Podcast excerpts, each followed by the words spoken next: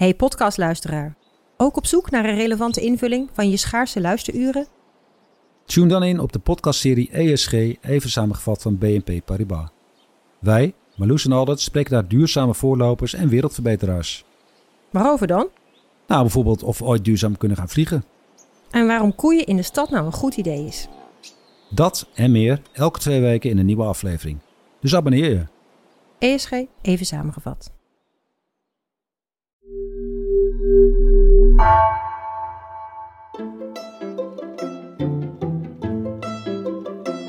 Welkom. Wij zijn Onbehaarde Apen. Dit is een podcast van NRC over wetenschap.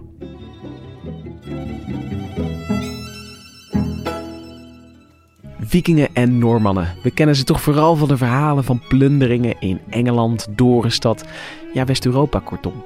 Maar er zijn aanwijzingen dat ze veel verder kwamen. En dan heb ik het echt over veel verder, tot aan de andere kant van de oceaan. Vandaag praat ik met Hendrik Spiering over de verste reizen van de Vikingen. Mijn naam is Lucas Brouwers.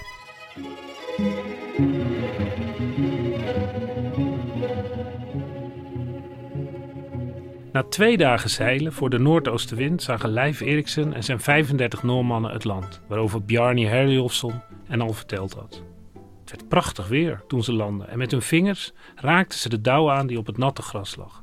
De zeelui, die al dat zoute water echt zat waren geworden, staken hun natte vinger in de mond en dachten: Zoiets heerlijks hebben we nog nooit geproefd. Lijf en zijn mannen voeren een rivier op en bij een meer besloten ze daar te overwinteren. Ze bouwden grote huizen. En ook de zalmen die ze vingen waren groter dan ze ooit gezien hadden. Het is geweldig hier, vonden de Noren. Hier hoeven we zelfs het vee niet binnen te halen in de winter. Het gras zal hier nooit verdorren. Lijf stuurde telkens de helft van zijn mannen op verkenning uit. Maar altijd moesten ze s'avonds terugkomen. Nooit mochten ze er alleen op uittrekken, want Lijf wist niet of er nog mensen in dat land woonden en of ze vijandig waren. Lijf was groot en sterk, hij was ernstig en had veel talenten. Daarom was hij verstandig en matig in alle dingen. Op een avond ontbrak een van de mannen die op verkenning waren geweest. Het was Tierker, de Duitser. En dat verontrustte Lijf zeer. Want Tierker was heel goed voor Lijf geweest toen hij nog een kind was. Tirker had een hoog voorhoofd en onzekere ogen, met sproeten in zijn gezicht. Hij was klein, maar ontzettend handig. Met twaalf man ging Lijf op zoek naar Tirker. En niet ver van het huis zagen ze Tirker al tot hun grote vreugde. Maar Lijf zag dat zijn pleegvader vreemd deed. Waarom ben je zo laat, pleegvader, en weggegaan van de groep? vroeg Lijf. Tirker begon heel lang te praten, in het Duits, dat de Noren niet konden verstaan. En Tirke rolde met zijn ogen en hij draaide met zijn mond. Uiteindelijk ging hij over op Noors. Ik was echt niet ver weg, maar ik heb iets nieuws te vertellen. Ik heb wijnranken vol druiven gevonden. Is dat echt waar, pleegvader? vroeg Lijf. Ik weet het zeker, zei Tirker. Waar ik opgroeide was nooit gebrek aan wijnranken of druiven. Het was al nacht en ze gingen slapen. En toen het lente werd, voeren ze weer weg met een schip vol hout en vol druiven. Wat een prachtig verhaal, Hendrik. Ja, goed hè? Ja, dit uh, speelt zich af in... Rond het jaar 1000. En uh, in het uh, noordoosten van wat we nu Amerika noemen. Ja, dit is dus altijd een van de mysteries van de middeleeuwen. Dat überhaupt dat die Noormannen, de vikingen zoals ze vaak worden genoemd, vanuit Scandinavië in de, in de 8e, 9e, 10e eeuw eerst uh, naar Engeland gaan. Daar volksplantingen, het hele deel wordt bewoond dan door Noormannen. Ze spreken daar heel lang Deens ook. En uh, Schotland, Ierland, de, de Shetland-eilanden, al die eilanden, op een gegeven moment IJsland. En dan vanuit IJsland maken ze die sprong naar Groenland. 500 jaar voor Columbus.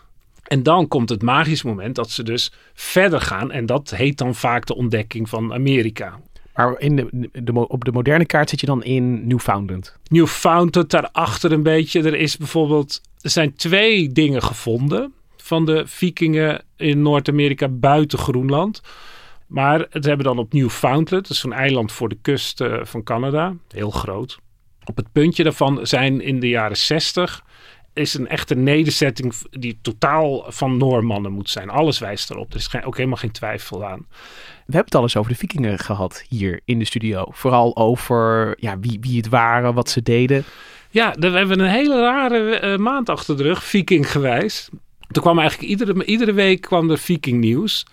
Uh, in Italië, in, de, in rond 1340, is er dan een kroniek geschreven waar iets wordt gezegd over dat gebied waar ik net dat verhaal uit een uh, IJslandse sage die daarover geschreven is, heb voorgelezen. Dat was ook opwindend dat er dus al in Italië dus kennis was van die gebieden die eigenlijk alleen maar die, die Scandinaviërs kenden. En vervolgens kwam er nieuws. Dus dat was het, dat was het eerste nieuwtje dat ja. uh, er kennis over Groenland opdook in de Italiaanse middeleeuwen eigenlijk. Ja. Dus dat was toch wel heel opwindend. Dat er ineens iets opdook. En dan, ja, een soort glimpje van de kennis hoe die, hoe die over Europa gaat. En het, daar komen we er dadelijk ook nog wel even op terug, denk ik. En toen het tweede Viking nieuwtje? Ja, dat was eigenlijk het alleropwindendst. Want we hebben het nu over uh, ja, IJsland, Groenland. Maar nu ging, was er ineens een, een technisch heel goed onderzoek over dat de vikingen misschien ook op de Azoren zijn geweest. Zo'n zo, zo, zo wat losgestrooide eilanden in het midden, in het midden van de, de Atlantische Oceaan. Dus ineens zit je met de, de vikingen in, op, toch op een soort... Uh, ja, ik zal het toch een, een, een, een beetje een zomers paradijs ja, uh, voor. Ik zag ook op Twitter allemaal mensen die zeiden... nou, dat lijkt me ook wel een stuk beter dan Groenland. Maar toen waren we nog maar halverwege de maand. En we hadden dus een, uh, ja. het opduiken van Groenland in Italië... en vikingen op de Azoren. Ja, en toen kwam en dat was zeg maar, denk ik, wereldnieuwsgewijs in de wetenschap. Het, dat, dat leidde over de hele wereld tot het meeste opzien. Omdat, ik vertelde net over dat Anse Meadow.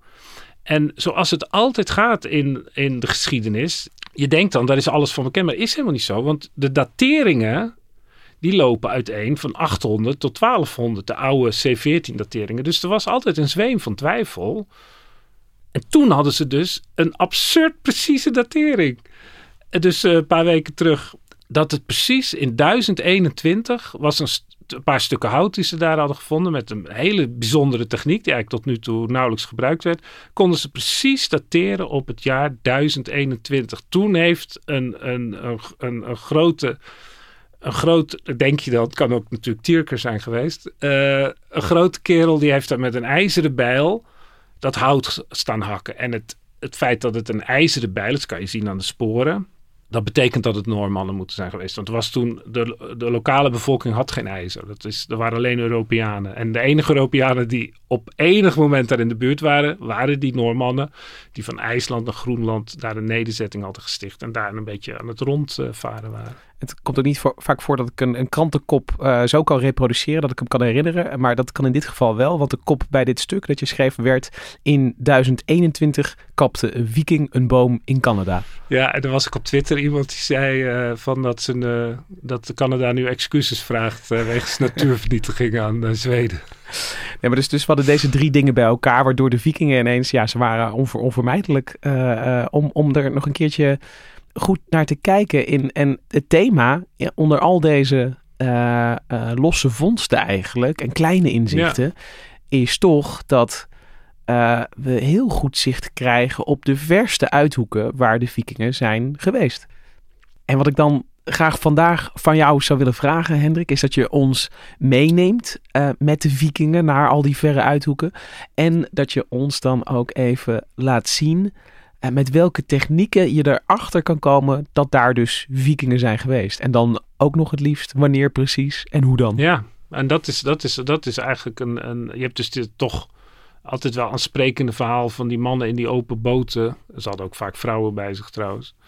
Die, uh, die dan over woeste zeeën, want het is echt geen pretje daar in de Noord-Atlantische Oceaan, rondvaren. En uh, ja, dan uh, als ze aan land komen de, de dauw van het gras uh, likken.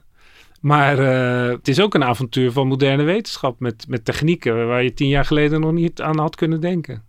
Als moderne westerling zeg ik uh, riemen vast, toch? Uh, voor dit geval. En, en dan gaan we maar niet voordat we, en dat vind ik dan toch wel belangrijk, want we hebben al een aflevering over de vikingen gemaakt. Um, dat we toch nog heel even kort de, de, de capita selecta daarvan uh, doornemen. Zodat we allemaal weer weten wat wie de vikingen wel waren en wie het niet waren. Voor mij was een van de belangrijkste ja, boodschappen van, van wat, wat jij en Bart toen vertelden. Dat uh, viking zijn uh, geen etniciteit was. Zoals we er toch vaak over spreken. Ja. Uh, de, de, de, vikingen uit Scandinavië. Maar jullie gaven toen aan, nee, viking is een beroep. Ja. Je ging op viking. Ja, het is een... En, en, en uh, zeg maar het, uh, het verhaal wat eigenlijk al sinds de kerkelijke kronieken uit die tijd wordt verteld, is dat er woestelingen, uh, vikingen uit het noorden kwamen die de kloosters gingen plunderen en het christendom bedreigden, want het waren ook nog heidenen in die tijd. En dat is eigenlijk het dominante lagere schoolverhaal over de vikingen. En ja, dat deden ze ook wel. Het waren ook heidenen. Ze plunderden ook kerken. Maar het verhaal is veel breder dan dat. Want uh, dat viking is dus zeg maar een uh, extreme vorm van geweldtoepassing, laat ik zeggen. Terwijl dezelfde lui ook heel vaak uh, handel dreven. En die slaven verkochten. Wat natuurlijk ook niet echt bijzonder sympathiek is. Maar het, dat was nog normale handel in die tijd.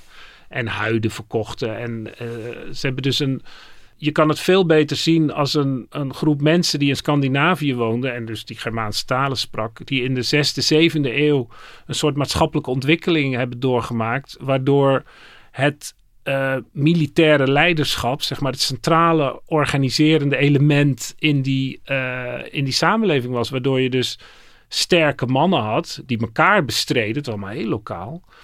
En die probeerden dan door uh, met allerlei middelen krijgers aan zich te binden. En hoe bind je krijgers aan je? Door, door ze zilver te geven. Waardoor zij ook weer een bruidschat kunnen betalen. En dan een vrouw kunnen trouwen. En weet je, dus dan, dat, dat was een beetje de machine van de leidende klasse in die, in die samenleving. En daaronder heb je dan boeren natuurlijk. En die, die, gingen dan, die konden dan soms ook mee gaan vechten. Dan, dan waren ze ineens ook rijk. Dus die handel, die neiging van al die hoofdmannetjes om, te expanderen, om wat te doen. Ja, dat spoelde eigenlijk over naar de gebieden. Eerst komen ze in Letland, dan gaan ze daar handelen en plunderen. Want ja, als je dan ineens, nee, dan kan dus goed pakken. En dat loopt totaal uit de hand in feite, omdat het, ze buitelen over elkaar heen. En op een gegeven moment in de negende eeuw worden die hoofdmannen steeds machtiger. En dan krijg je ook Koninkrijk uh, uh, Zweden, Noorwegen het zijn die, die lui die dan een beetje verdrukt worden. Die denken, nou, dan gaan we naar Engeland. Dan gaan we daar een bestaan opbouwen. Dan hoeven we niet uh, gehoorzaam te zijn aan die uh, vervelende kerel. Het is dus eigenlijk een, een um, ja, geen levenswijze moet ik niet zeggen. Want, want, want, uh, maar, maar, maar wel een, een manier om ja, rijkdommen te vergaren door handel ja. of geweld. Ja, en dat geweldgedeelte heet dan viking. Piraterij zou je eigenlijk kunnen zeggen. Ja, en wat je dus ziet in die vroege middeleeuwen is dat uh, uh, heel Europa daarmee te maken krijgt. Nou, ze komen bijna overal. En het, wat ik altijd een van de leukste verhalen vind, is dat ze bijvoorbeeld in Noord-Holland landen, maar dat ze dan door de lokale bevolking worden weggeslagen. Die hebben zich heel goed georganiseerd. En als je op tijd, als je uitkijken hebt, die ziet ze aankomen, je wapentje, dan. Het, waren opportunisten natuurlijk. En, en maar in andere delen worden ze ingeschakeld door lokale heren of koningen die denken, nou, die woestelingen, die kan ik mooi tegen mijn, uh, tegen mijn vijanden inzetten. Dat slaan ze op een akkoordje. Bijvoorbeeld in die hele burgeroorlogen tussen die Carolingische pretendenten, spelen, heb je dan het Carolingische Rijk, worden die Normannen gebruikt. En ja, dat, dat, dat is totaal in strijd met dat verhaal dat het allemaal woestelingen waren. Dus we gingen gewoon onderhandelen met de lokale koning en zeiden, wie zullen we voor jou eens uh, gaan treiteren? En dan uh, kregen ze geld en dan hadden ze dubbel winst natuurlijk. Dus door heel Europa kun je sporen van, van vikingen vinden. Vooral aan de kust natuurlijk. Maar ze, ze voeren ook heel ver de Rijn op. En we hebben het dan over West-Europa. In, in Oost-Europa uh, krijg je, dan gingen ze via Letland, Estland, dan krijg je dat rijk van uh, bij Novgorod begint dat in het noorden en dan gaat dan zo naar het zuiden. En Kiev was eigenlijk een centrum van, van vikingmachthebbers die daar via die grote rivieren waren gekomen. En dat was een centrum van handel met uh, Constantinopel, dus Byzantium, Oost-Rome, wat toen nog heel machtig was uh, aan de Bosporus. En ook het, het islamitische rijk van het kalifaat van Bagdad. Dus je vindt dan ook heel veel islamitische muntjes in Zweden. Dat werd allemaal verhandeld. Het ging allemaal zo. Niet dat er één man van, van Bagdad naar Zweden ging, maar dat werd allemaal overgeslagen. En dan iedereen verdiende daaraan. En heel veel huiden en slaven. Dus pelzen. Dat kwam natuurlijk allemaal uit het noorden. En wat begint, eh, zou je kunnen zeggen, met, met eh, piraterij en, en handel, leidt dus eh, in sommige gevallen dus ook tot nederzettingen, Ja, want tot, het waren tot ook geen-. Het waren zeg maar geen beroepsmisdadigers, maar het waren gewoon mensen die, die, zor- die op, op, de, op de manier die toen gebruikelijk was, zich in een levensonderhoud wilden voorzien. Maar die, wilden, die moesten ook ergens wonen natuurlijk. En, en in, in die context moet je die, eh, die, bewoning zien, van, ja. van, eh, van Oost-Engeland eerst eh, Ja. en, en wat je zei later IJsland en Groenland. Ja, want dan denken ze, het is hier prachtige grond, we kunnen hier wel een boerderij stichten. En bijvoorbeeld IJsland, dat, dat wordt dan gekoloniseerd eind eh 9e eeuw. En dan Groenland wordt weer vanuit IJsland eh, gekoloniseerd. IJsland, daar woonde bijna niemand, een paar eh, Ierse monniken waarschijnlijk. En de Groenland, daar in het zuiden woonde niemand. In het noorden heb je dan wat Inuit van verschillende eh, soorten. En die Erik de, eh, Erik de Rode, dat is de vader van die Lijf Eriksson uit dat verhaal, Eriksson, dus, is die Erik, die is bijvoorbeeld uit, die probeerde in IJsland een leven op te bouwen, maar kreeg met iedereen ruzie en werd ook verbannen. En hoorde toen verhalen over een kust die daar nog verder ligt, dat is dus Groenland. Die dacht, nou dan ga ik eens kijken wat daar is. En dan heeft hij een expeditie uit, is hij gaan kijken en dan dacht hij, nou, hier kunnen we wel wat mee. Je ziet de vissen in de, in de, in de- in de zee, vissen in de meren. Dat is ook heel veel makkelijker vissen. Veel minder gevaarlijk ook natuurlijk. En, en in, die, in die fjorden heb je heel veel gebieden waar je ook eh, eh, bepaalde gewassen kunt verbouwen. Geen tarwe, daar is het te koud voor, maar wel allerlei wortels en allemaal dat soort dingen. Dus dat wordt allemaal helemaal opgebouwd. Dus je krijgt een soort eh, haasje over dynamiek bijna. Dat, Ja. dat zeg maar de, de, de vestigingsplaats eh, van, van 50 jaar geleden wordt weer de vertrekplaats Ja, voor de dus volgende 100 jaar later zit er ongeveer tussen. Maar ook door een toeval, omdat die man verbannen is en een ondernemende, goed georganiseerde kerel is. Maar als je het allemaal zo op een rijtje zet, eh, Hendrik, dan klinkt het alsof we best wel goed in de smiezen hebben ehm, hoe die vikingen zich over de wereld eh, eh, voeren en, en verspreiden. Ja, Ehm, want op IJsland is te veel gevonden. Er zijn veel teksten, over, dus veel archeologie natuurlijk. Maar ook veel teksten die allemaal uit de 13e eeuw stammen. Allemaal later, weet je. Dat zijn het, zijn, het was in, in IJsland een traditie van familiegeschiedenissen. Dus daar zitten allemaal details in van honderden jaren daarvoor. En die zijn dan rond de 1300 opgeschreven. Ja, 1250, dat hangt er een beetje vanaf. En eh, in Groenland zijn op een gegeven moment die, eh, die nederzettingen, ja, die liggen er nog. Dat kan je gewoon zien. En er is ontzettend veel kennis is daaruit gehaald. Maar de rest is dus, nou, zo- zo'n verhaaltje wat ik dan voorlees, dat die, dat die vindt die druiven. En er was altijd twijfel, is dat nou waar? Of is dat nou niet waar? En pas toen in de jaren 60 dat Anzo Meadow op Newfoundland werd gevonden, dat was het eerste bewijs. Maar ongedateerd. Wat je eigenlijk zegt is, is, is- er zijn geschreven bronnen en daar, daar zitten kernen van, eh, van echte geschiedenis in. Ja, en heel veel zeg maar simpele geschiedschrijfverhalen die gewoon een leuk verhaal willen vertellen over die, die gekke Noormannen, nemen het allemaal letterlijk. Ja, en de, terwijl we natuurlijk niet zeker weten dat, eh dat Nee. Tierker daar bezopen terugkwam eh, op expeditie van de druiven die hij had gevonden. Nee, want er zitten allerlei literaire motieven in. En het is ook altijd bedoeld om de eigen familie eh, heel erg belangrijk te maken. Dat zijn geen objectieve verhalen die je hoort. Nee, dus, dus daar komt de wetenschap in beeld, zou ik denken. Ja. Dus, dus de, de, de wetenschappers met al hun technieken die... Ja. Ja. en ook de literatuurwetenschap om die verhalen uit te pluizen en te vergelijken natuurlijk. Dus daar komen de wetenschappers die ja, op hun eigen manier de, de, de archieven en de, de, Ja. de bodem leegplunderen. Op zoek naar sporen van vikingen. Ja. Ehm, nu we alle basiskennis over vikingen weer eh, op een rijtje hebben, dan zijn we daar helemaal klaar voor, denk ik, om ja, mee te kijken met die moderne wetenschappers, die dus eh, nog steeds eh, ehm, ja, nieuwe sporen eh, weten terug te vinden van de vikingen. En daarmee gaan we eigenlijk ja, de hele Atlantische Oceaan over, van, van het verste westen tot, tot het oosten. Maar laten we beginnen op die plek die we gewoon, die, die, waar we al begonnen eigenlijk. Eh, die, die verre westerse uithoek, Newfoundland, Finland, eh, zeg jij ook. En dat zeg je dan met een V en niet met een F. Ja, dat, zou een misverstand kunnen zijn. Maar Finland is natuurlijk eh, de, de, de inmiddels Europese staat ten oosten van Zweden.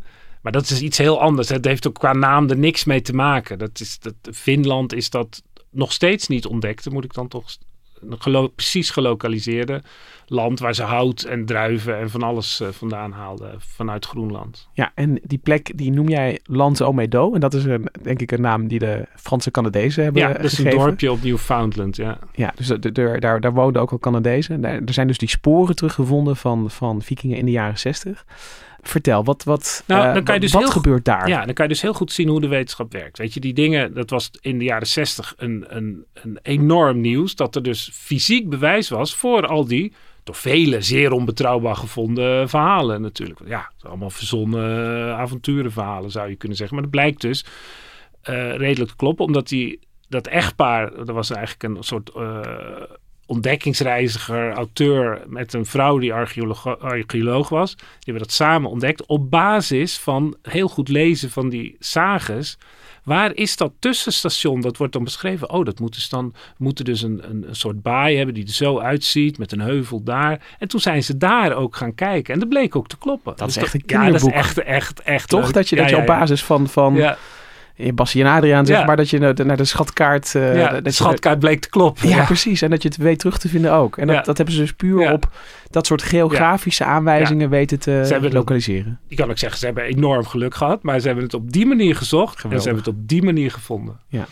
Maar goed, zoals dat gaat in de wetenschap, uh, op een gegeven moment is alles wel bekend. In de jaren 70 zijn er nog grote boeken over verschenen, extra archeologie, dit en dat. Ja, oké, okay, Anselm dood, zeg maar een, een, een, een, een cliché-alinea in ieder boek over de vikingen. En, en, en hoe luidt die cliché-alinea? Wat, wat voor, hoeveel huizen? En, acht huizen. Acht huizen. En uh, dat, het te, dat het te klein is om een, uh, een echte overwinterplaats te zijn waar, waar van alles uh, gebeurt. Zoals wat Lijf dan bij dat meer heeft gebouwd. En dat ook de hoeveelheid werkzaamheden, dat kan je dan ook nog wat zien. Er worden wat schepen gerepareerd, maar het is allemaal heel kleinschalig. Een soort zomerkamp. Eh. Ja, een soort tussenkamp. En wat dan altijd wordt gezegd is van als je dan naar Finland gaat, omdat die het wind, het zeilseizoen is heel klein, omdat er al heel snel stormen en, en dan wordt het te koud. En dus je kunt eigenlijk niet in één keer van Groenland in één jaar naar die verdere gebieden en dan weer terug in hetzelfde jaar. Dus je moet ergens een soort tussenstation hebben dus dat was de klassieke alinea. Een tussenstation waar, waar je eventjes uh, ja, op adem kon komen en, en, een zeil kon repareren. En een mooi bewijs uh, voor uh, die verhalen dus. Ja. Maar er stond bijvoorbeeld nooit bij dat het eigenlijk ongedateerd was. Want het werd gewoon op. De, de, je kunt er geloof ik aan een potje zien. Ja, en in dezelfde 11e eeuw hebben ze dan ook een potje in Noorwegen. Dus dat of in IJsland. En dat, die stijl dat zijn altijd hele gevaarlijke uh, dateringen natuurlijk. En een, een, datering is voor een historicus cruciaal om de, de, de gebeurtenissen ten opzichte van elkaar te kunnen Ja, want stel voor dat het nu uit de 12e eeuw zou zijn, dan krijg je een heel ander verhaal natuurlijk. Dan, ja, dat, maar goed, er twijfelde eigenlijk niemand aan, want het past allemaal heel mooi. Maar, je maar, is dus afgesloten, is afgesloten eigenlijk. Dat is nu zo leuk, dat er vanuit een totaal andere hoek komt er een datering aanvliegen. En dan moet ik even iets vertellen over uh, hoe gedateerd wordt. Je kunt heel goed dateren met C14, maar er zitten soms enorme marges in. Ik leg zo wel even iets korter uit wat, wat dat precies is. En je kunt ook dateren met boomringen die per jaar verschillen. En je kunt dan soms verschillende bomen over elkaar heen leggen. Als die ringen, ik, dat is een hele ingewikkelde techniek, want dat moet je dan precies meten. En dan kun je hele reeksen van boomringen, die dus per jaar een bepaalde karakteristiek hebben, maar vanuit die boomringen hebben ze toen ontdekt, dan kun je van iedere ring een sample nemen en dan komt ineens die C14 om de hoek, dat er jaren waren waarin er veel meer C14 door die planten, door die bomen, wordt opgenomen, waardoor er een enorme piek in het C14-gehalte is. En, en C14 is dan koolstof? Ja, en dat is dus uh, koolstof met een, uh, twee extra neutronen. En dat is radioactief, dat valt dan uit elkaar. En uh, er zijn heel veel technieken om dat dan precies te meten zoals het zit. En dan kan je, kan je aan de vervalproducten kan je meten hoeveel dat er ooit was. En hoeveel dat nou al vervallen is. En dan heb je dus eigenlijk een soort, een soort kalender. Want je weet hoe snel dat vervalt. Dat zijn gewoon scheikundige, scheikundige regels. En dus, dus, dus dat koolstofdateren, dat, dat kun je overal doen waar je koolstof vindt. Dus als je iets van hout hebt, dan kun je in principe een koolstofdatering Ja, maar dat gaat, er, er zitten vaak ook fouten in. Dat kan ook misgaan. En het, het, in de jaren zeventig, toen al die dingen van uh, Anzo Medo werden, ge, uh, werden gedateerd, was die techniek ook nog niet zo scherp. In ieder geval waren er daar geen slechte, dat, geen goede dateringen. Maar Het is misschien een beetje een ingewikkeld verhaal. Daar hebben ze dus ontdekt, dateringsmensen die dat onderzoeken, dat er dus op bepaalde ringen, die konden ze dan weer dateren, enorme hoge C14-gehaltes waren. Ik geloof in de afgelopen 2000 jaar maar twee. En dan nog een paar uh, verder geleden. Dat heeft dan te maken met een soort zonnevlam die de aarde treft. En dan ontstaat er heel veel van dat C14. Dan is het ineens acht keer zoveel in de atmosfeer. En een jaar later is dat allemaal weg. Dat, dan verdwijnt dat weer. Nou, dat is eigenlijk, zie je hoe wetenschap werkt. Eigenlijk is dat dan eerst een probleem. Want het is natuurlijk een verstoring van allerlei metingen. Het is heel vervelend eigenlijk. Je had een, een, een model waarin dat C14 gewoon uh, elk jaar... Uh, Op een bepaalde manier in de atmosfeer zit. En dat wordt ja. dan totaal verstoord. Dus dat, ja, dat is een anomalie.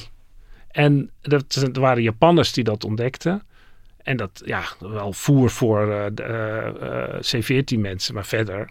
Totdat er een archeoloog in in Groningen, Michael D., die bedacht ineens, wacht eens even. Maar als we dus hout uit die periode hebben, hebben we een, en we kunnen precies die ring vinden met die hoge, de, en dat is vrij specifiek, dat is zo hoog, dat, dat kan je niet in vergissen. Maar je moet dan wel al die kleine rotringetjes, moet je natuurlijk samples nemen en, en, en analyseren. Dat is een groot werk.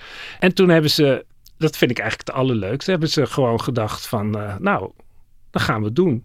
Maar ze hebben dus ook eerst gekeken. Die andere was geloof ik in 787 of we daaromtrent. Hebben we ergens archeologische opgravingen waar een probleem mee is met de datering? Die, Rond die periode? Ja, ja, iets te na natuurlijk, want ja. anders hebben we er niks aan. En dat, dat was dan een, een, een van de geheimzinnige fort ergens in Mongolië. Dat hebben we ook nog in de krant gehad. En toen dachten ze, ja, maar ne- de andere was 993. Nou, toen dachten ze, ja, maar dat is dus zeg maar net voordat Anzo Do wordt gesticht. Zo precies in, ja, net ervoor. Dus dan, daar kunnen we dan hout vinden dat er misschien is. Zij bellen met Canada of daarheen gaan. En dat bleek inderdaad, die, die archeologen die dat in de jaren 70 had gedaan, had het allemaal perfect bewaard. En die hebben ze dus in diepvries bewaard, allemaal heel goed. Dus dat was echt een, een, een paradijs voor dateringstechnici. Dat zo goed bewaard. En ook zo dat de hele boom nog was, dat de, zodat je ook wist wanneer die gekapt was. Dat je de laatste ring, waar de, waar de bast aan zit, of de schors eigenlijk, ook nog kan zien. Dan weet je. Dat is af. En toen zijn ze gaan, zijn ze eerst, was natuurlijk feest, dat ze die, uh, na veel geprutst, die, die piek vonden in dat hout. En toen zijn ze gaan tellen. En uh, ze vertelden ook, die archeoloog, van ja we bleven maar doortellen, want we dachten het is rond het jaar 1000, dus zeven ringen. Nee, 8, 9, 10, 11, 12. Dus kwamen ze op 29 of zo. En dat was dus precies 1021. Dus precies ja. duizend jaar geleden Ja, dat was dan ook weer... Er waren ook allemaal mensen die het daarom eigenlijk niet geloofden dat het zo toevallig was. Maar dat, ja, dat is puur toeval. Ja, dus je hebt, je hebt dus een aantal toevallen nodig. Je hebt een toeval nodig van een zonnevlam in het jaar 993. Ja. Ik bedoel, die, die heeft ook niemand besteld. Nee. Die, die, die vond ook zomaar plaats. Um, het toont dus ook het belang van het heel zorgvuldig bewaren van, ja. uh, van materiaal. Want dat wordt vaak gezegd van we moeten die dingen goed bewaren. Want wie weet welke technieken er nog ontwikkeld worden ja. uh, waar we later wat aan hebben. Dit is dus zo'n voorbeeld ja, van. maar die vriezer die heeft dus uh, 40 jaar, 50 jaar staan draaien voor niks. En nu, nee. nou, er zullen wel andere dingen ook in hebben gelegen die ze dan later gebruikt hebben. Maar dat hout was eigenlijk nooit gebruikt. Nee, dus, dus, dus dat, uh, ik hoor dat archeologen of, of historici inderdaad soms zeggen van we moeten het goed bewaren. Want, want misschien kunnen we over 50 ja. jaar dingen die we ons helemaal niet kunnen voorstellen. Nou, dit is dus echt zoiets. Ja, dan moet je dat professioneel doen en dan gaat het goed. En het, het leuke is dus dat het ook, ook weer een beetje verwarrend was. Want het was eigenlijk binnen het oude verhaal een beetje laat. Omdat je ziet dan dat die, uh, die, die sages worden dan ook weer heel serieus genomen. Ook in dat stuk van de, deze datering wordt precies, want er zijn dan twee sages daarover. En, en de een heeft dan één reis naar dit gebied, de andere zeven. Dat wordt dan allemaal een beetje uitgesplitst. Maar ja, dat is allemaal opgeschreven door een IJslander in de 13e eeuw. Die dacht, ja, ik vind zeven reizen vind ik een mooi getal. Dus ik doe er nog één bij. Dat kan ook. Ja, ja, dus je, je krijgt op, op, op deze manier hebben we een, een beetje houvast in ja, die, dus in die het, mooie verhalen. Ja, en het is dus ook iets later dan ze verwachten. En, en we weten natuurlijk niet of dit zeg maar de laatste bijlslag uh, is uh, die in dat gebied is gedaan. Of misschien wel zelfs al de eerste. Dat kan natuurlijk ook. Dus dan, ze, ze zullen wel verder gaan zoeken. Maar we weten in ieder geval zeker, in, in 1021 kapte een viking een boom in ja. Canada. Ja, geweldig. En met deze, deze nieuwe vikingkennis toch, eh, kunnen we denk ik naar, naar de volgende stop. Dus we, we, gaan, eh, we gaan de boot in, we laden hem vol. En dan moeten we naar Milaan naar, uh, inmiddels is het, uh, nou ja, de, de, de 1340. 1340, dus we zitten goed, goed onderweg in de middeleeuwen. Ja, en wat ze hebben daar gevonden is niet een bijl van een viking. Het is niet een stuk hout waar, waar Leif Eriksen nog brood van gegeten heeft. Het is een vermelding in een, in een kroniek uh, zoals er in de middeleeuwen duizenden zijn geschreven. Weet je, een, een ijverige monnik. Die verzamelen allemaal informatie en schrijven een soort geschiedenis van, van de wereld. Ze zijn eigenlijk bezig met een soort, soort Wikipedia van hun tijd. Gewoon ja, het, ja het... en dan vooral, meestal beginnen ze dan met de, de schepping eh, van de aarde. En dan gaan ze zo verder. Oh, ze willen het ook wel, wel met, een, met, met een begin en een eind. Ja, net. Uh, dus dat, dat is een soort, ja, een soort stichtelijke literatuur. En dan vertellen ze in dit geval ook heel veel over de geografie. En dat was dus het wonder. Dat was, was eigenlijk een onbekende kroniek van een schrijver die ze wel kenden, Galvanius Flamma. Maar nu was er dus een, een, nieuw manuscript opgedoken in privéverzameling. En dan moet je altijd oppassen of dat een vervalsing kan zijn. Dat schijnt. Dat zou hier in theorie ook nog kunnen, maar dan komen ze er wel op terug. Dat is nog helemaal niet bekend. We gaan ervan uit dat het echt is. Dat is ook het meest waarschijnlijke, maar dat weten we niet zeker. En daar werd ineens een passage in gevonden van wat hij dan beschrijft. Dat hij, uh, normaal schrijft hij altijd uh, uh, van ik heb daar en daar dit en dit gelezen. En dat, dat Marco Polo wordt ook heel veel geciteerd als het over Azië gaat. Want dat is dan net verschenen. En dan zegt hij ineens...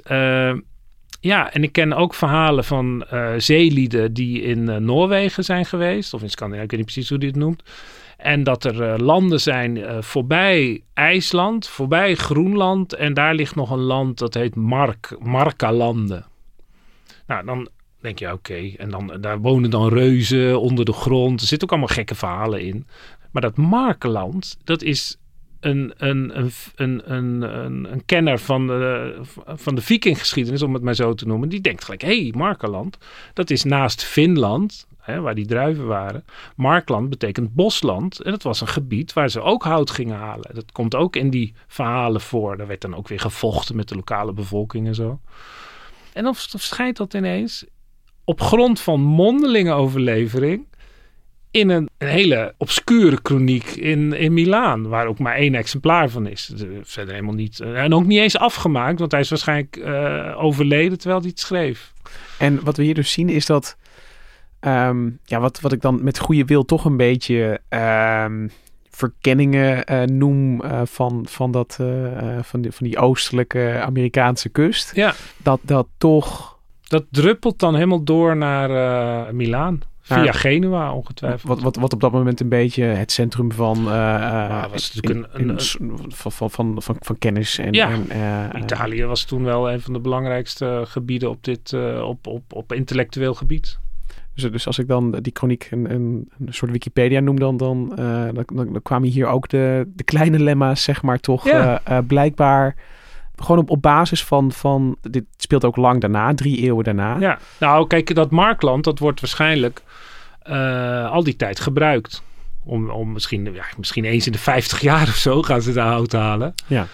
Dat is een hele onderneming. Maar uh, die Groenlanders, die zitten er nog. Dus ja. dit, het, is, het is eigenlijk mondelinge kennis die dan zo tik, ja, tik, precies. tik, tik, tik naar het zuiden gaat. Ja, ja. Dus heel anders dan, dan zo'n datering die dan keihard is. Dit is ineens een soort zicht op, ja, op die hele Europese middeleeuwen. Hoe informatie toch wordt doorgegeven. En ja, die monnik die wist niet dat het Amerika was natuurlijk. En wat, wat ik nog uh, afvroeg is dat de, de, de, namen die die vikingen geven, moet ik ineens aan denken, die, die, die zijn wel echt heel um, concreet en toepasselijk ook. Als je, ja, als je, Finland, uh, Markland, uh, dus Wijnland, Bosland, Groenland. Hè, dus in dat ijsgebied ineens groene, groene akkers. Ja, dus ook in, in de naamgeving zit ook al een soort... Um, waar we het ook in die Polynesische aflevering een beetje over hadden. Er zit, zit in, in de namen zit ook een... een bijna een praktische aanwijzing over ja. wat je er kan komen doen in dat marktland. En, en net als natuurlijk die, uh, die Polynesiërs voeren die vikingen ook met voor ons idee, hele, ze hadden ook geen kompas of zo,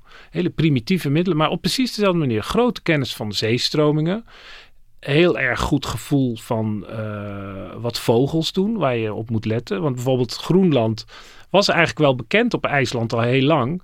Dan vonden ze eigenlijk wel gek dat er dan eh, eh, in de, in- ik denk in de zomer of in de winter, dat weet ik dan even niet, ineens vogels naar het westen gaan vliegen. En een half jaar later komen ze terug. Ja, daar is iets natuurlijk. Ze moeten ergens heen. Ja, die gaan Ja. daar niet een half jaar in de lucht hangen natuurlijk. Nee, nee. nee interessant. En, en dat ehm, eh, die, die namen, dat, dat, dat die zo opduiken, dat, dat is dus, is dit het eerste voorbeeld van, van een geschreven verwijzing buiten die, die IJslandse zagen dan eh, Ja, naar... en nog wat, wat andere bronnen. Ja, buiten het Scandinavische cultuurgebied is dit de eerste keer dat het eh, wordt genoemd eigenlijk. Ja. Dat was de opwinding. En dan ehm, deze opwinding in Milaan, dat, die bereidt ons goed voor op de volgende stap. Want dat, dat noemde jij net de, de, de meest, Ja, dat vind de ik meest opwindende vondst. En eh, dat is dat op de Azoren, dan, dan moet je eigenlijk eh, eh, bij eh, Noord-Afrika nog de, de, verder de Atlantische Ja, Oceaan is op. volgens mij eh 1500 kilometer de zee in, maar in ieder geval heel ver. Ja. En ja, het ligt gewoon midden in de Atlantische Oceaan, dus dat vind je nooit normaal. En toch ver buiten in ieder geval het, de Scandinavische Ja. invloedssfeer. Dat je ook daar, als je goed zoekt, sporen van vikingen vindt. Ja, dat is, dat is, dit is het vaagste, weet je. Dit is, maar dat vind ik ook het fascinerendste, omdat het echt iets, iets nieuws is. Dan moeten we even een paar jaar teruggaan. Toen was de eerste aanwijzing. En dat was een hele leuke aanwijzing. Dat als je, ik moet even vertellen dat die eh, Azoren, die zijn ja, in het midden van de 15e eeuw door eh, Portugezen gekoloniseerd. En daar vind je van alles van terug natuurlijk. Die zijn ook nooit meer weggegaan. Het is nu nog steeds eh, Portugees. En eh, de Portugezen hebben altijd geschreven in de bronnen die ze toen eh, opschreven, dat het een verlaten eiland was. Er woonde niemand, er was niks. Dus nou, dat was ook altijd eh, de aanname, want ja, wie moet daar anders hebben gewoond? En een paar jaar geleden hadden ze heel eenvoudig DNA-onderzoek, mitochondriaal DNA, van lokale Azorische muizen van verschillende eilanden. Ik weet niet precies welke. Het begint met, met onderzoek bij muizen. Ja, gewoon, een- een- ik wil niet zeggen een routineonderzoek, maar waar komen die muizen vandaan? Nou, ja, iedereen denkt, die zijn natuurlijk met die Portugese schepen meegekomen. Ligt Want ze, dus op, oorspronkelijk wonen er op dat soort eilanden geen muizen. Want ja, hoe moeten ze er komen natuurlijk? En tot ieders verrassing was niet alleen heel duidelijk het genetische kenmerk van typische Zuid-Europese muizen. eh, maar ook een heel duidelijk signaal wat eigenlijk ouder leek dan die, eh, dan die Portugese signatuur. Uit Noord-Europa, Scandinavië. Hoe kan dat? En het, ook omdat het ouder was, was er toen al het idee van... het zullen toch geen Noormannen zijn geweest die daar zijn aangespoeld... met een schip vol muizen, bij wijze van spreken. Op ieder schip zitten natuurlijk een paar muizen. Maar ja, dat bleef, dat zoals dat dan gaat in de wetenschap. Eén feit is geen feit. Dan denk je, ja, het- misschien is er nog wel een andere verklaring. Misschien eh, had- is de, zijn die Portugese muizen al eh, vermengd met om een of andere reden met, met, met Noorse muizen. Daar kan je duizend hulphypotheses van bedenken. Maar ster- sterker nog, er is geen eens een... eh, die, die hypothese ontbreekt. Het, begint, het, het is eigenlijk een losse vondst. Kijk, van, van Anzomedo kun je zeggen, daar werd naar gezocht. Ja. Om, omdat daar, daar Ja. zat een idee achter. Misschien Ja. zijn de vikingen hier geweest. Maar hier duikt het op. Ja. En Ineens ontstaat er een nieuwe gedachte dat, Ja. dat het misschien wel eens zou kunnen. Maar ja, dan moet je verder. altijd- ja, moet je verder. En wat nu dus gedaan is, en dat is echt heel bijzonder, is dat ze echt op grote schaal hebben ze uit een aantal meren op de Azoren sediment onderzocht. En net als hout, eh, eh, eh, boomringen.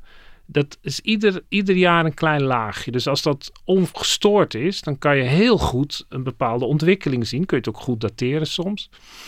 En dat is natuurlijk een monnikenwerk om al die laagjes van sediment uit te zoeken. En daar hebben ze ook heel groot chemisch onderzoek naar gedaan. En wat dus zo ontzettend bijzonder is, is dat ze dan rond 800, dus dat is ja, eh, bijna 600 jaar voordat die eh, Portugezen komen, vinden ze eh, een bepaalde eh, chemische stof. En rond het jaar 800 vinden ze in een van die meertjes en later ook in een ander, vinden ze een organisch molecuul wat geproduceerd wordt door vee in de poep. Maar waar komt dat vee vandaan? 800. Ik bedoel, het, dat soort eilanden, daar, daar heb je geen grote zoogdieren. Dus dat is al gek. En dan rond eh 50 jaar later, of, of rond 900, vinden ze, dat kan je ook allemaal in die sedimenten zien, ineens heel veel eh, bewijzen van eh, eh, brand. Dus eh houtskool dingetjes, bepaalde stoffen die daar vrijkomen, vind je daar dan? Ik denk, hé, er wordt er ineens allemaal brand gesticht. Ik bedoel, wie doet dat? En meer dan er door de bliksem zou kunnen ontstaan. Dat kunnen ze allemaal vergelijken natuurlijk. En dan rond, rond het jaar 1050 of zo is heel duidelijk dat er bossen worden gekapt. Want dan vind je, je vindt dan allemaal pollen van die, van die bomen die er groeien. En ineens houdt dat op. En dan vind je allemaal graspollen. Dus dan wordt er gras aangelegd. Voor dat vee, denk je dan. Het is allemaal heel klein. En dan rond, rond dezelfde tijd, ook in de 11e eeuw, vinden ze dus ook weer een organisch molecuul. wat bij mensen in de poep zit. Het zouden ook, zeg maar, roofdieren kunnen zijn. Een bepaald vleesdieet zal er wel te maken hebben. Maar bij mensen komt het in ieder geval heel duidelijk voor. Dus het is niet, het is niet 100% zeker dat het mensen zijn. Maar als je het combineert met, ja, wie neemt anders vee mee? Wie steekt er anders, eh, gaat bossen kappen? Wie anders legt gras aan? En dan korte tijd later vind je ook weer in andere laagjes, het is allemaal een beetje toevallig, duidelijke aanwijzingen dat er graan wordt verbouwd. Dus daar hebben mensen gezeten. Maar du- dus dan, hier hebben we ineens een, een, een andere situatie, namelijk dat we... Je hebt context voor die muizen. Ja, ja en, en, en je hebt stuk voor stuk vrij zwakke aanwijzingen ja. Voor, eh, ehm, voor menselijke aanwezigheid. Want als je dit alleen op basis van brandsporen zou doen, dan, dan maak je natuurlijk ja, geen kans. Een brandspoor is dan, dan niks. Wat je zegt, dat kan een, een, een natuurlijke brand zijn geweest. Maar alles bij elkaar leidt dus toch tot de voorzichtige conclusie. Waarschijnlijk waren er toch mensen rond het jaar Ja, en 1000. wie kunnen dat zijn geweest? Dat is dan. Je hebt natuurlijk dan, eh, eh, om het in Amerikaanse rechtbanktermen te zeggen, Exhibit E. Dat zijn die muizen Ja. met die Scandinavische signatuur. En wat ik dan ook zo sympathiek is, want ze hebben dat helemaal opgebouwd in, eh, in dat onderzoek. Ze hebben al die kleine dingetjes op een rijtje gezet. Kijk, één poepmolecuul denk je, ja, god allemachtig. Maar ze hebben het allemaal goed, allemaal kleine dingetjes. En toen zijn ze ook gaan kijken, welke winden woeien er in die eh, periode Dus dit is niet... ehm, op de oceaan? Dus we, we kijken niet alleen naar de bewijsstukken, maar ook naar eh, eh, een alibi op dit moment. Ja. Kan er bij, bijna. Van, van wie, wie, wie, wie kan er wel en niet in de buurt zijn geweest? Ja, en het, het grappige is dat precies in die, in die, in die eh, midden-middeleeuwen, zeg maar de duizend- eh, 800 tot, of, tot, tot 1200, met bepaalde klimaatdingetjes. Dat is, ja, ze hebben dat gewoon allemaal in een klimaatmodel gegooid natuurlijk. En dan zeggen zij van ja, het, wat je wel ziet is dat er een wind staat. Dat als je in dominante wind en die verandert later, of later is die gunstiger voor de Portugezen om die kant op geblazen te worden. Het suggereert een beetje dat die zeelieden als een soort eh willoze blokken hout eh, die zee overgaan. Maar goed, je, je moet iets, je moet een model hebben natuurlijk. En dat als je in die tijd bij Ierland een beetje de weg kwijtraakt, dan kan je die kant op geblazen worden. En dat gebeurt dan natuurlijk, dat lees je ook in die sages, dat er eh, van de lopende band eh, raken die lui uit koers als er ineens een enorme wind waait. En dan heb je de gekste verhalen. En dat zou dus kunnen, dat is een soort extra bewijsje. Ja, en En wat we dus niet hebben, is, zijn dus eh, Azorse zagen over Nee. eh, ge- gebruinde Noormannen. nee, Ehm, we hebben geen, geen verwijzing Nee. in een Milanees archief. Nee, het is, het is nooit op grote schaal gebeurd. Het is ook niet, ja, het, het zijn eerder schipbreukelingen, denk je dan dat. Maar daar hebben ze toch wel lang uitgehouden. Maar dit is dus een, een begin van een verhaal. Want je kunt ook nog in de wetenschap krijgen dat er over een jaar een vernietigende analyse van al deze puntjes komt. En dat er dan aan het eind staat, ja, wat blijft er dan eigenlijk nog over? Behalve die ene muis, bij wijze van spreken. En de andere kant van het verhaal is dan toch als er ergens... Het mooiste is natuurlijk als je nog ergens een vikingbot eh, Ja, dat- zou aantreffen. Ja, of een, een, een stuk ijzer of zo. Ja. Ja, en eh, dat moet, ja, alles kan nog. Maar inmiddels hebben we eh, aan, aan het al indrukwekkende lijstje eh, Newfoundland, eh, Groenland, IJsland, Ierland, Constantinopel, Kiev. Kun je dus heel misschien voorzichtig Azoren Ja. toevoegen. En je vraagt je wel een beetje af van, van waar, waar, waar houdt het op? Weet je wel, van waar kun je geen vikingen vinden, zou ik bijna willen vragen. Nou, er is ook nog een totaal speculatief verhaal. Dat er ook vikingen in Mexico zijn geweest. In... ik durf het bijna niet te vragen, Hendrik, maar hoe, hoe, hoe, wie, wie, heeft dat bedacht? Nou, dat is, eh, er is in één sage is er een soort verhaal van precies zo'n zo'n kerel die dan bij Ierland uh, wegwaait. Ik geloof dat hij uit IJsland kwam en nooit meer teruggezien. Oké. En dan uh, in een andere sage komt er dan iemand voor die, die raakt ook uit koers. En die komt dan op een eiland aan waar ze een taal spreken die hij niet begrijpt. Maar ineens hoort hij Noors. hey. hey. En dat blijkt dan. Die man die, die man die vraagt dan... Uh, ken dus die, die Noor, die duidelijk een soort leider is, die lokale bevolking doet wat hij zegt. Dan gaat hij vragen, en hoe is het met die en die in IJsland? En uh, want die man die dan uit koers was geraakt, die was ook min of meer verbannen omdat hij verliefd was op een vrouw waar hij niet verliefd mocht worden. Nou, dat soort verhalen. Dus dan is hij weggegaan. En hij vroeg heel erg naar die vrouw en hoe gaat het met haar. Maar hij noemde nooit zijn naam. Dus dit is ook wel een beetje sprookjesachtig verhaal. En op een gegeven moment worden dan die, uh, die tweede groep Noorden die daar aangekomen, die mochten dan weer gaan. En hij blijft daar dan. Het is een beetje een heel schimmig verhaal. Maar dat zou dan, ik denk dan eigenlijk met de kennis die we inmiddels hebben, dat zou best op de Azoren kunnen zijn geweest. Maar wat is dan weer die lokale bevolking? Dus ja, maar er is dus, dat dit verhaal wordt altijd in verband gebracht met een tekeningen uit de Maya's in Mexico. Daar heb je heel veel muurtekeningen, ook op een soort, uh, een soort boeken. En dan zie je witte mensen met baarden die dan vechten met anderen en uh, gevangen worden genomen of niet. En het gebeurt van alles. En het zit ook aan de kust. En ik, ik weet niet of er een schip bij zit. Dus dat leidt dan ook weer tot speculatie.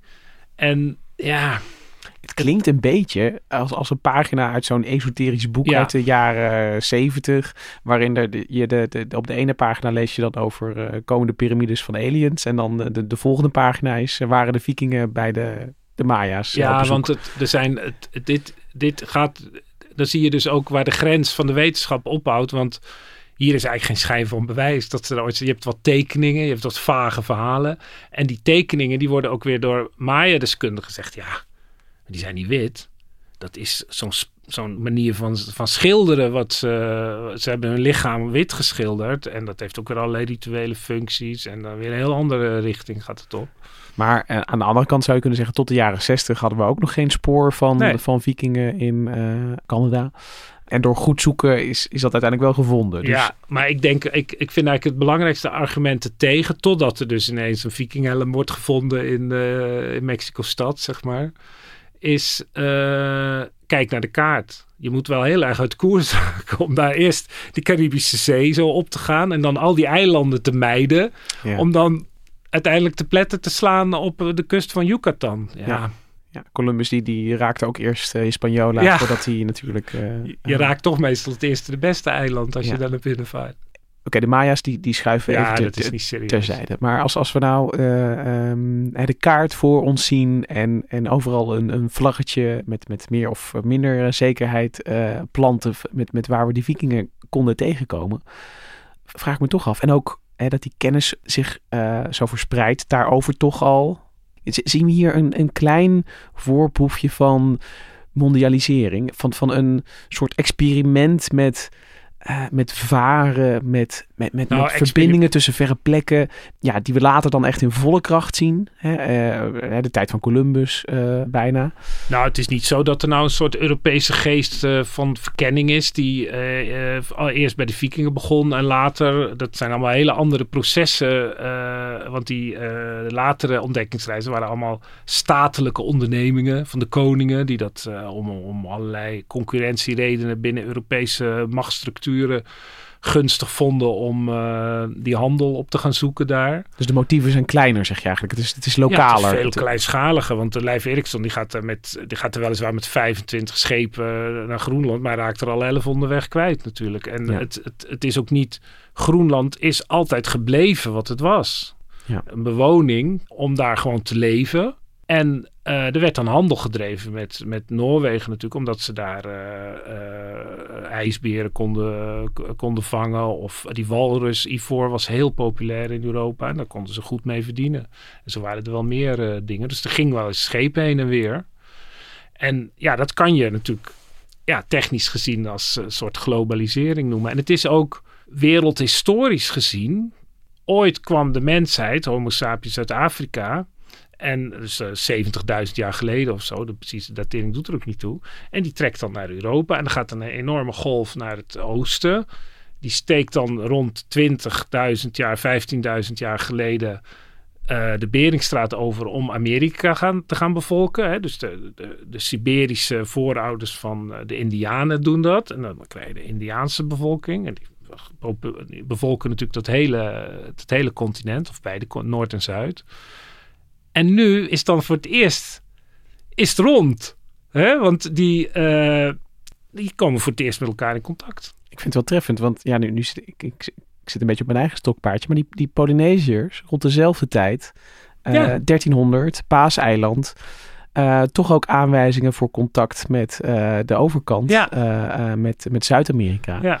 Dus, dus je hebt voordat de staten ontdekkingsreizigers ja. erop uit gaan sturen en dat, dat formeel gaan doen, heb je toch uh, de vikingen aan de noordkant, de Polynesiërs aan uh, ja. vanuit uh, de andere kant. Wordt de wereld toch een beetje rond. En een beetje kleiner ook. Ja. En een beetje kleiner. Ja. Ja, en in dezelfde tijd, daar heeft Valerie Hansen een uh, mooi boek over geschreven. Dat heet het jaar 1000. In, in uh, eigenlijk rond Indonesië, Thailand, eigenlijk heel Zuidwest-Azië en in contact met, uh, met China. Daar was echt een grote globalisering bezig. Met bijvoorbeeld dat er in Thailand van alles gemaakt werd voor de, op bestelling voor de Chinese markt. Dus er gingen allemaal schepen voortdurend heen en weer. En die economie werd daar ook van afhankelijk, van die export.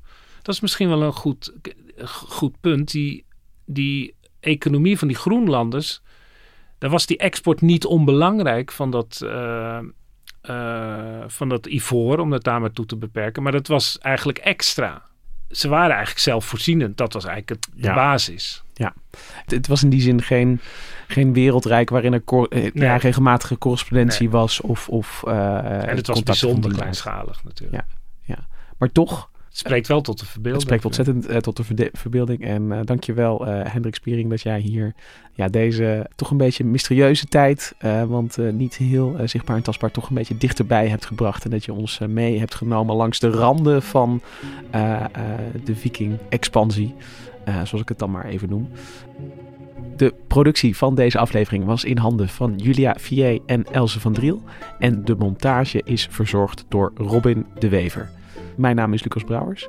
De muziek die je hoort, die is gespeeld door het Dudok Quartet. En wij zijn er volgende week weer met een nieuwe aflevering. Tot dan!